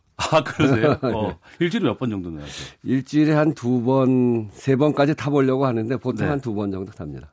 거기서 꽤 되잖아요, 거리가. 거리가 30km 조금 넘어요. 예, 예. 네, 거기서 이제 동네 하계동으로 이렇게 나와서 하면 어. 이제 저 중랑천변을 쭉 따라서 아 중랑천변으로 예, 오실 수 예, 있겠군요. 거기, 예, 예. 거기에 자전거 도로가 잘 놔져 있습니다. 그래서 네. 쭉 와서 한양대 앞을 지나서 음. 그러면 이제 한강으로 들어가거든요. 네. 한강으로 쭉 타고 오다가 이제 잠수교가 잠수교 절반이 어 그 지금 완전히 자전거가 갈 수 있도록 만들어 놨어요. 그래서 예. 잠수교 건너서 여의도로 들어오면 어. 한 1시간 40분? 예. 그런 정도 걸립니다. 어. 참 좋은데 미세먼지가 심할 때는 참 힘들죠. 미세먼지 심할 때는 못 하죠. 그러시죠. 예. 환경에도 많은 관심 갖고 있는 분으로 알고 있습니다. 네, 네 그렇습니다. 탈핵 에너지 전환 국회의원 모임 대표를 맡고 계신데 재생에너지 전담 기구 설치가 시급하다는 의견도 나오고 있는데 이 어떤 기구인가요? 그 제가 하는 게 이제 탈핵 에너지 전환 국회의원 모임도 하고 예. 기후 변화 대응 및 재생 에너지 산업 육성 특위라는 것도 해요. 예, 예. 그 이제 활동이 비슷한 활동인데 어. 그, 그 이제는 그, 그 원래는 재생 에너지로 쓰자 하는 것이 안전하고 뭐 그런 에너지를 쓰자고 했던 것이었는데 이제 네. 그 단계에 머무르는 게 아니고 음. 전 세계적으로 보면 아리백 캠페인이라는 게 있어요. 알 RE, D, 아, 예, D100. 예. 그러니까 이건 뭐냐면 모든 에너지를 재생 에너지로 쓰겠다 네. 이런 걸 선언하는 겁니다. 아. 그게 이제 연쇄적으로 선언이 일어나고 예, 그런 예. 캠페인이 진행되는데 우리가 대개 알 수 있을 만한 뭐 어. 페이스북, 구글, 애플, BMW 이런 글로벌 기업들이 예. 본인들의 경쟁력을 위해서 우리가 어. 지구를 위해서 열심히 노력하는 기업이다. 예. 이런 거를 이야기하기 위해서 모든 에너지를 재생 에너지로 쓰겠다. 음. 이렇게 선언한 기업들이죠. 그게 네. 171개 기업이에요. 어. 근데 이 기업들은 거기에 머무는 게 아니고 우리한테 물건 되는 회사, 협력 회사들도 다 아리백 선언해라 이렇게 음. 요구하고 있어요. 그러니까 아리백은 앞으로는 국제 무역에 굉장히 중요한 경쟁력이 될 겁니다. 네. 근데 우리나라는 그런 기업이 없어요. 근데 그, 그 부분인데요. 네. 에너지 관련해서 지금 야당 쪽에서는 모든 정책 관련된 논쟁이 음. 탈원전에만 집중돼 있습니다. 네. 이건 어떻게 보십니까? 그, 그, 그거야말로 저는 기승전 탈, 탈원전. 예. 야당 주장은 모든 게 다 탈원전이라고 그러거든요. 예. 그거는 그 원전이 그동안에 어, 우리 사회에 보면 에너지 부분에서 굉장히 기득권을 갖고 있었어요. 예. 모든 것이 원전 아니면 안 된다 이렇게 어. 이야기를 하고 있었는데 원전은 후쿠시마에서도 우리가 봤습니다만 음. 굉장히 음. 위험한 그런 아, 그런 전원이잖아요. 네. 그래서 네. 후쿠시마를 보면서 전 세계적으로 이 원전은 위험해서 안 되겠다. 음. 그리고 실제로는 비용이 싸다고 그러는데 비용이 싸지도 않아요. 네. 지금까지 만들어진 비용, 계산된 비용에는 뭐가 빠져 있냐면 이 원전을 해체하는 비용, 음. 그 다음에 거기서 나오는 연료, 그 폐연료봉, 이거의 처리 비용 이런 게 다 빠져 있거든요. 네. 그런 것까지 포함하면 이게 싸, 그 상당히 비싼 어, 그런 그런 그 전원입니다. 그래서 음. 전 세계적으로 이제는 원전은 되게 퇴조하고 있고 네. 재생 에너지 쪽으로 전환하고 있죠. 그런데 음. 우리나라에서는 정말 유일하게 원전 기득권을 갖고 있기 때문에 네. 원전의 이해와 요구를 대변하기 위해서 또는 어. 두 번째는 문재인 정부가 원전이 아니라 재생에너지 쪽으로 가자. 원전을 예. 이제 차츰차츰 줄여가고 재생에너지 쪽으로 가자고 하는 걸 중요한 정책으로 걸었기 때문에 음.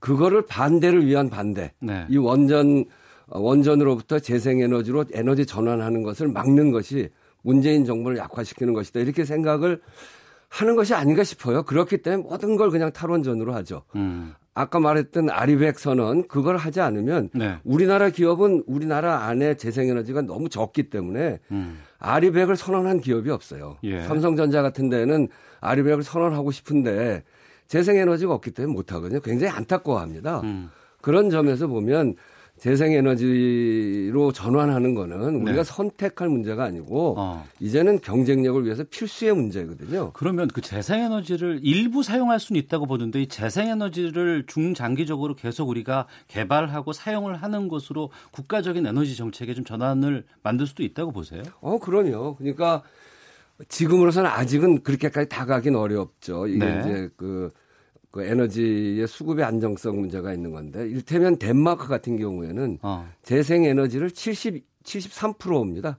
아, 전체 전원의 예, 예. 가운데 전, 체 예. 전원의 73%를 재생 에너지로 쓰고 있거든요. 예. 이제는 기술 발전이 굉장히 돼 있고 음. 우리나라 같은 경우에는 특히나 전지가 굉장히 잘 돼 있어요. 2, 차 전지가 경쟁력이 세계 최고입니다. 네. 그런 걸로 볼 때 2차 전지가 잘 돼 있는 우리나라에서 음. 재생에너지를 확대 발전시켜 나가는 건 얼마든지 가능하고요. 네. 한 가지만 더 얘기하면 덴마크가 그렇게 73%를 재생에너지를 쓰니까 어떤 일이 생기냐면 제가 가서 봤습니다. 예, 예.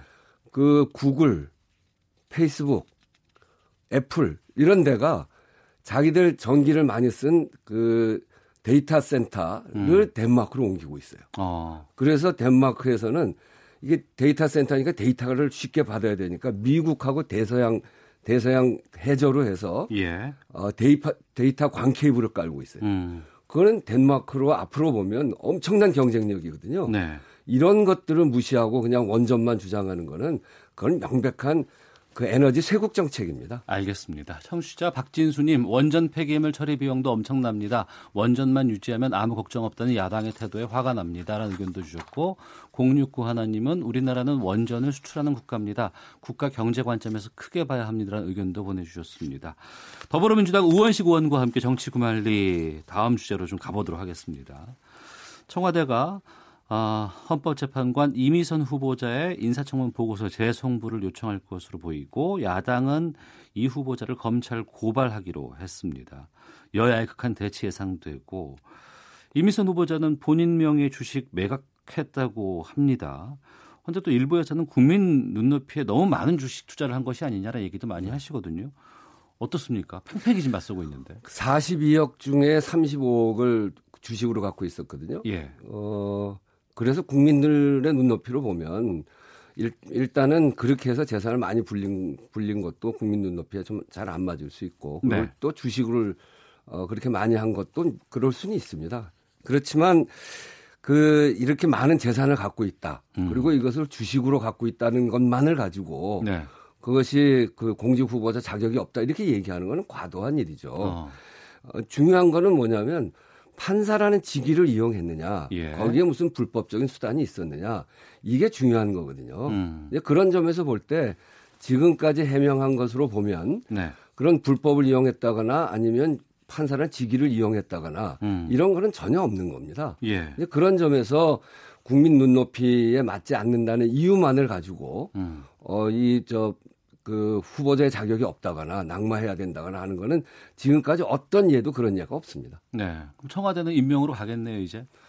저는 그래야 된다고 봅니다. 일테면 어. 우리가 저도 청문회 많이 해봤는데 예. 청문회 할 때 보통 이제 우리 하는 있어요. 낙마 사유를 할때 결정적 한 방이 있어야 되는 겁니다. 네. 그 결정적 한 방은 뭐냐면 어. 바로 그 국민 눈높이라고 하는 칼을 함부로 휘두를 것이 아니라 네. 위법적인 사실 음. 이런 것들이 있으면 그게 결정적 한 방이 되는 거거든요. 그러면 임명할 수 없죠. 네. 그런 것들을 밝혀내지 못하고 음. 그야말로 국민 눈높이라는 이유만으로 가지고 어, 이렇게 저 후보에서 낙마해야 된다라고 하는 주장은 과도한 주장 이라는 겁니다. 그 야당의 주장을 이제 주강덕 의원이 주로 해 왔습니다. 네, 네, 네. 여기에 대해서 이미선 후보자의 남편이죠. 네. 오충진 변호사가 공개 토론하자 주강덕 네, 네, 의원과 함께 제안을 했고 주강덕 의원은 아니다 나는 조국 수석과 하겠다라고 이렇게 공개 제안을 했습니다. 이 지점은 어떻게 보세요?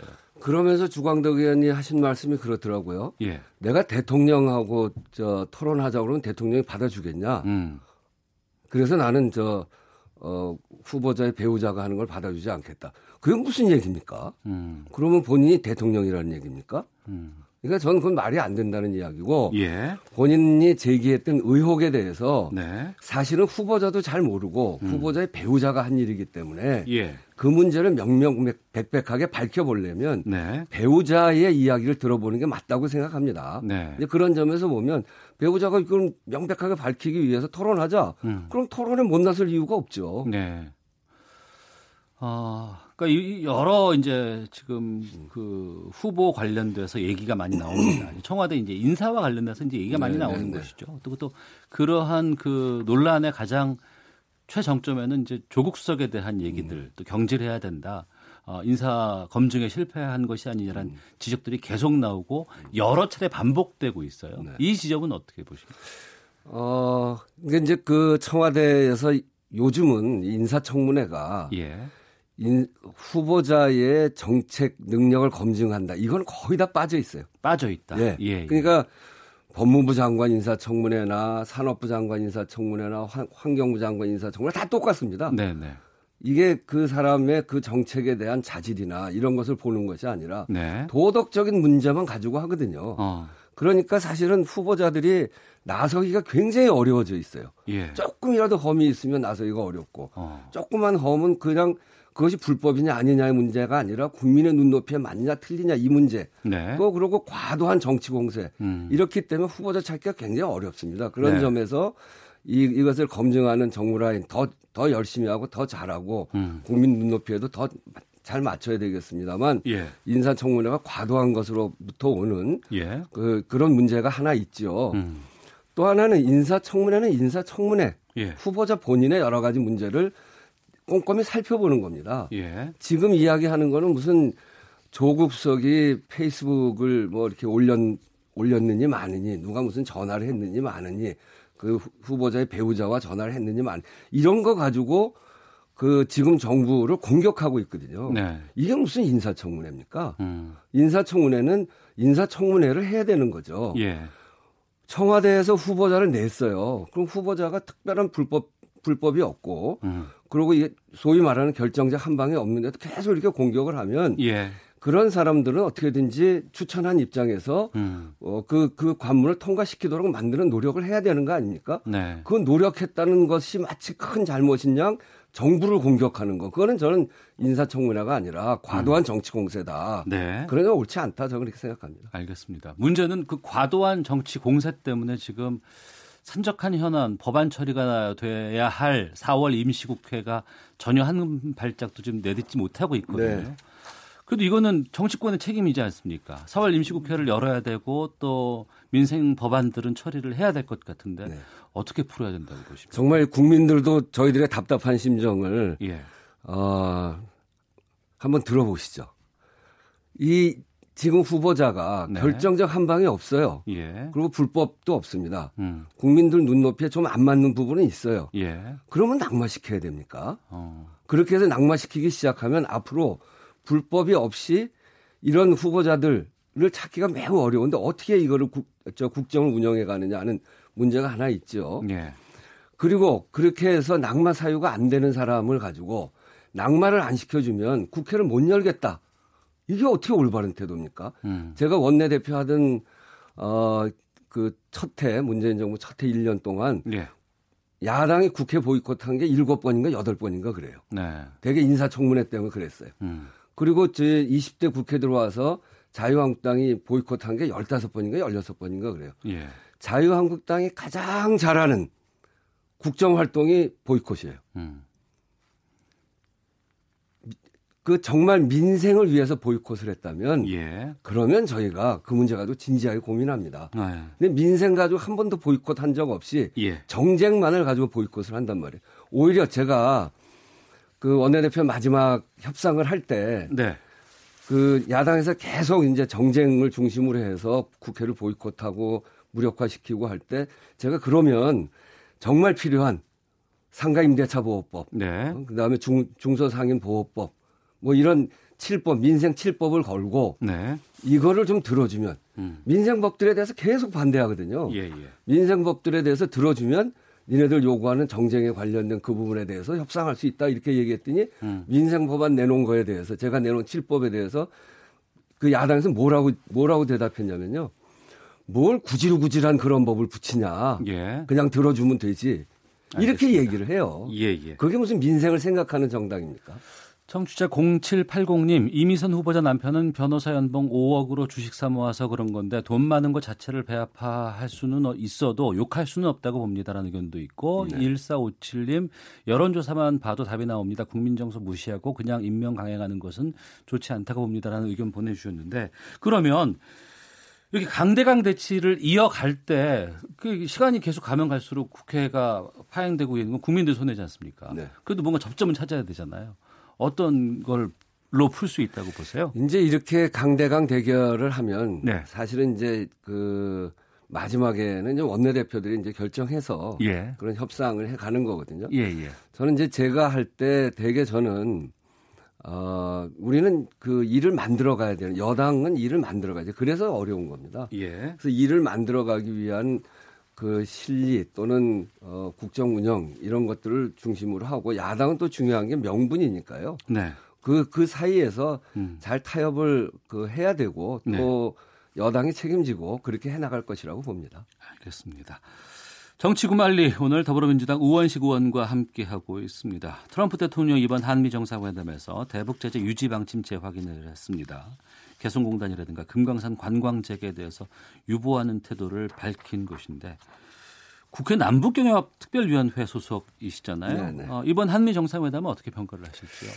어, 한미 정상회담은 그동안 이제 그 지난번 하노이 회담이 어, 성과를 내지 못했죠. 네. 그 양쪽의 견해 차이를 확인했고 그렇지만 이제 그 과정에서 양쪽이 충분히 서로 이야기를 함으로 해서 어떤 음. 것이 이견이 있고 또 어떤 방 어떤 방법을 잘 채택해 가야 될지 이것에 대해서 속내를 드러내고 했기 때문에 네. 그런 점에서 보면 상당한 진전이다. 음. 어차피 서로 속내를 드러내는 그런 그런 협의가 필요하거든요. 그래야 네. 그 다음에 또 조정하는 게 가능하니까 한편으로 그, 그 결렬은 매우 아쉽습니다만 또 다른 한편으로 보면 속내를 드러내고 이야기했다라고 하는 진전이 있다 이렇게 생각합니다. 네. 거기에 대한 여러 가지 입장들이 잠시 뒤에 있을 수보회의에서 좀 나오지 않을까 싶어요. 네네. 네. 대북 특사는 누구로 전, 지금 전망하세요?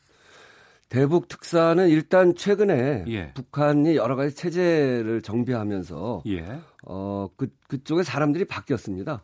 그래서 바뀐 거를 좀 면밀히 분석, 아, 분석하고 음. 거기에 맞는 사람을 정해야 되기 때문에 예. 아마 수보회의에서 대북 특사까지 발표할지 예. 어, 저는 조금 시기상조가 아닌가 이런 생각이 드는데 어. 어떤 그 특사는 필요할 테고 예. 누구로 정할지에 대해서는 아직은 뭐 오늘 발표할지 하지 않을지는 잘 모르겠습니다. 어, 문재인 대통령이 내일 그 중앙아시아 순방 떠나잖아요. 네네, 7박 8일간의 일정으로 네네. 알고 있는데 이때 특사 파견이 바로 되는 건 아닌가 싶기도 하거든요. 글쎄 이제 오늘 2시 회의를 봐야죠. 그 내용을 자세히 잘 모르니까. 그 이번에 그 순방에 같이 가신다면서요? 어, 출발은 같이 안 하고요. 예. 제가 이제 카자흐스탄 가실 때 카자흐스탄 일정은 특별 수행원 자격으로 함께 하게 돼 있습니다. 카자흐스탄에만 특별 네, 수행원의 네, 네, 일정으로 네. 카자흐스탄에서 어떤 일이 있습니까? 제가 홍범도 장군 기념사업 이사장을 합니다. 예, 예. 근 카자흐스탄에 홍범도 장군의 유해가 계시거든요. 아, 거기에 그 홍범도 장군의 묘지가 있어요? 네, 그러니까 홍범도 장군이 1937년에 예. 어, 저쪽 연해주를 이제 근거로 해서 활동을 하셨는데 그때 예. 스탈린이 연해주에 있는 우리 저 고려인들을 어. 중앙아시아로 강제 이주를 했거든요. 예, 예. 아주 비극적인 사건인데 음. 어, 한 20만이 넘는 사람들을 끌고 가면서 거의 절반 가까이 죽고 그랬, 그랬던 사건인데 어, 그때 그때, 뭐... 그때 카자흐스탄으로 가셔서 아... 거기서 고려 극장이라고 하는 이제 우리 극장에 수의를 하시다가 돌아가셨죠. 아주 쓸쓸하게 돌아가셨습니다. 혹시 모시고 올 계획도 있습니까?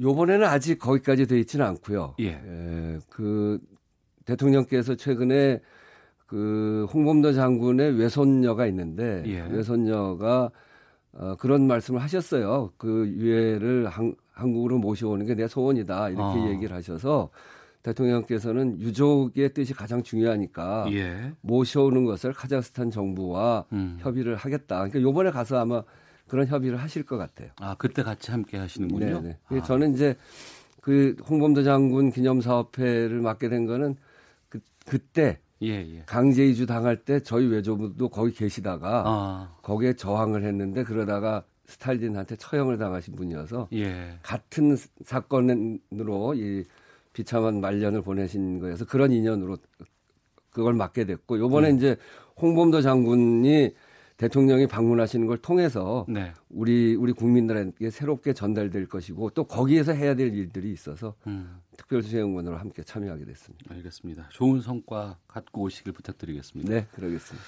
자, 정치 구말리 더불어민주당의 우원식 의원과 함께했습니다. 시간이 벌써 훅 지나갔습니다. 아, 그런가요? 오늘 말씀 고맙습니다. 네, 감사합니다. 오태훈의 시사본부는 여러분의 소중한 의견을 기다립니다. 짧은 문자 50원, 긴 문자 100원의 정보 이용료가 되는 샵 9730, 우물정 9730번으로 문자 보내주십시오. KBS 라디오 앱 콩은 무료입니다. KBS 라디오 오태훈의 시사본부.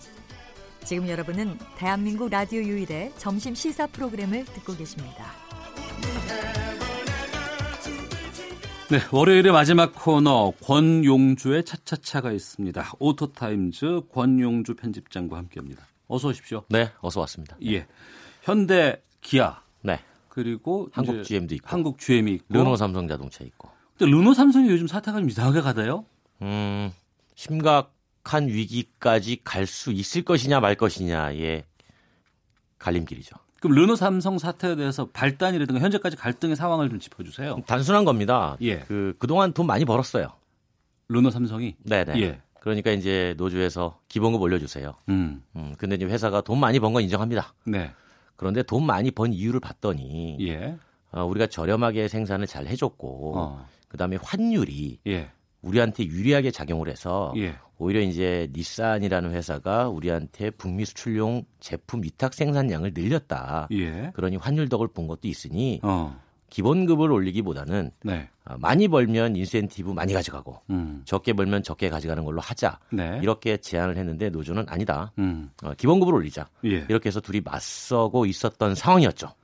그 정도의 상황이라 그러면 행복한 고민 아닌가요? 네, 그렇죠. 어, 어. 서로 뭐돈 어, 많이 주는 거는 동의했으니까. 네, 네. 그 어떻게 줄까의 방식 차이인데 어. 이제 문제는 뭐냐면 그 사이에 예. 노조가 새로운 이슈를 들고 나옵니다. 새로운 이슈? 네네.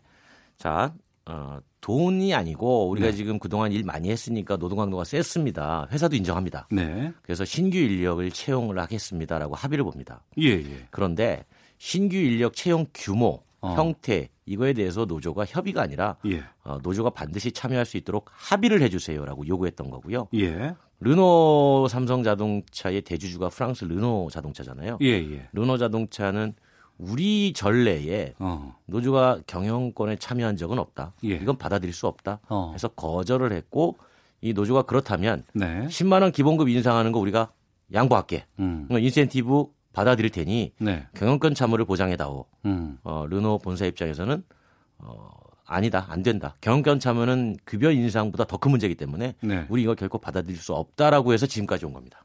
그러면 이 르노 삼성 사태라고 지금 얘기하고 있는 부분들은 노사 간의 여러 가지 그냥 그 그렇죠. 내부적인 문제인 거죠. 내부적인 협정 문제네요. 그렇죠. 그런데 이제 이 내부적인 문제인데 공장이라는 곳이 그렇잖아요. 생산량, 즉 만들 수 있는 제품을 많이 만들어야 돈을 버는 구조 아닙니까? 예. 그런데 르노 삼성 자동차가 1년에 예를 들어서 20만 대를 만든다고 하면 지금 음. 만들고 있는데 네. 그중에 한 7, 8만 대를 국내에다 팔고 네. 나머지 12만 대를 해외에다 수출을 하는데 네. 그 해외에다 수출하는 게 르노 삼성 자동차나 르노 자동차 독자적으로 만드는 것도 있지만 네. 닛산이라고 하는 회사가 음. 어, 우리가 한국에다 팔지 않는데 네. 어, 우리가 미국에다 수출할 차를 너네가 좀 만들어 주겠니? 음. 라고 해서 지금까지 연간 한 10만 대 정도로 만들어 줘 왔다는 겁니다. 그러니까 닛산 차를 위탁 생산했어요. 그렇죠. 어. 근데 그게 전량 미국으로 수출되는 겁니다. 예. 그러니까 이제 한국에서 르노 삼성 자동차가 조금 시끄러우니까 음. 어, 일본의 르노가 그러면 원래는 계약상은 해마다 8만 대를 해 주기로 돼 있는데 네. 뭐 한때는 잘 만들어 주니까 13만 대까지 올라갔는데 음. 올해부터는 우리가 6만 대로 줄일게요. 이렇게 나온 거예요. 네. 그러면 노사 간의 문제에 대해서 그 경중을 따져봐야 될 거 아니겠습니까? 계약 이행이라든가 아니면 노사 간의 그 이런 그뭐 어, 여러 그렇죠. 가지 상황이 안 좋을 때. 그러니까 이제 이게 내부 문제였단 말이죠. 예, 예. 그럼 내부에서 해결하면 되는데 음. 문제는 뭐냐면 여기서 외부가 하나 개입을 합니다. 네. 누가 개입을 하냐?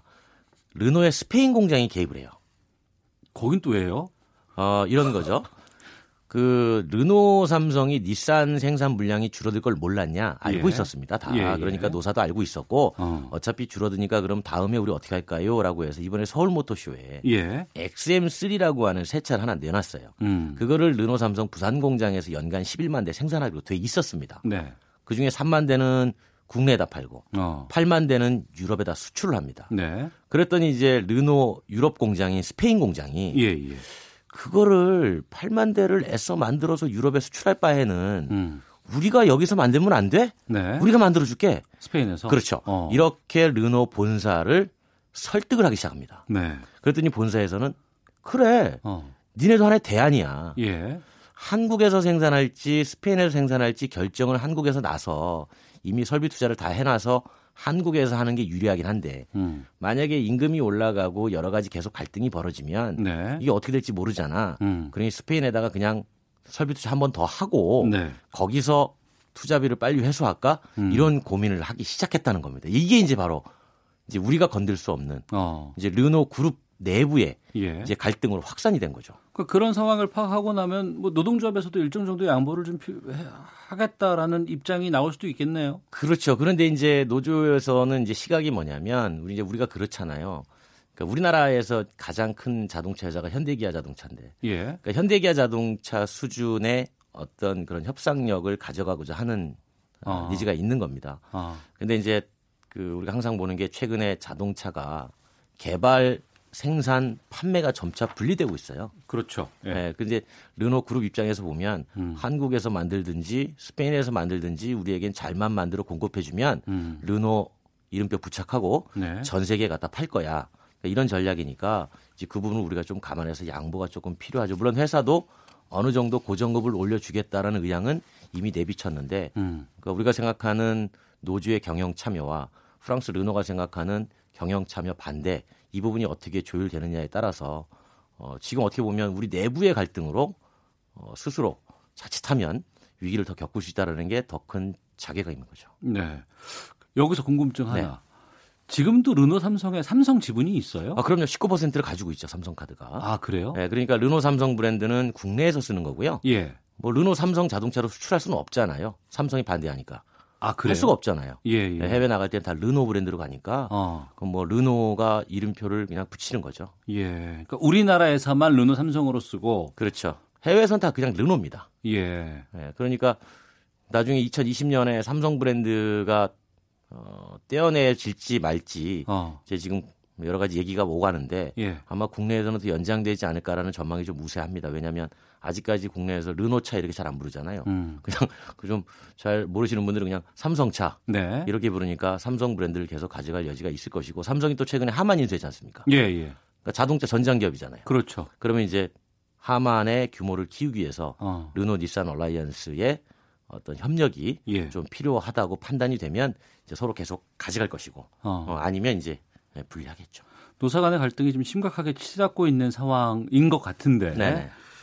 그 어, 양쪽의 주장은 어떻게 판단하세요? 그러면은 그러니까 결국은 경영권 참여는 그 프랑스 본사가 기본적으로 절대 받아들일 수 없는 사안이라고 얘기를 하고 있고 예.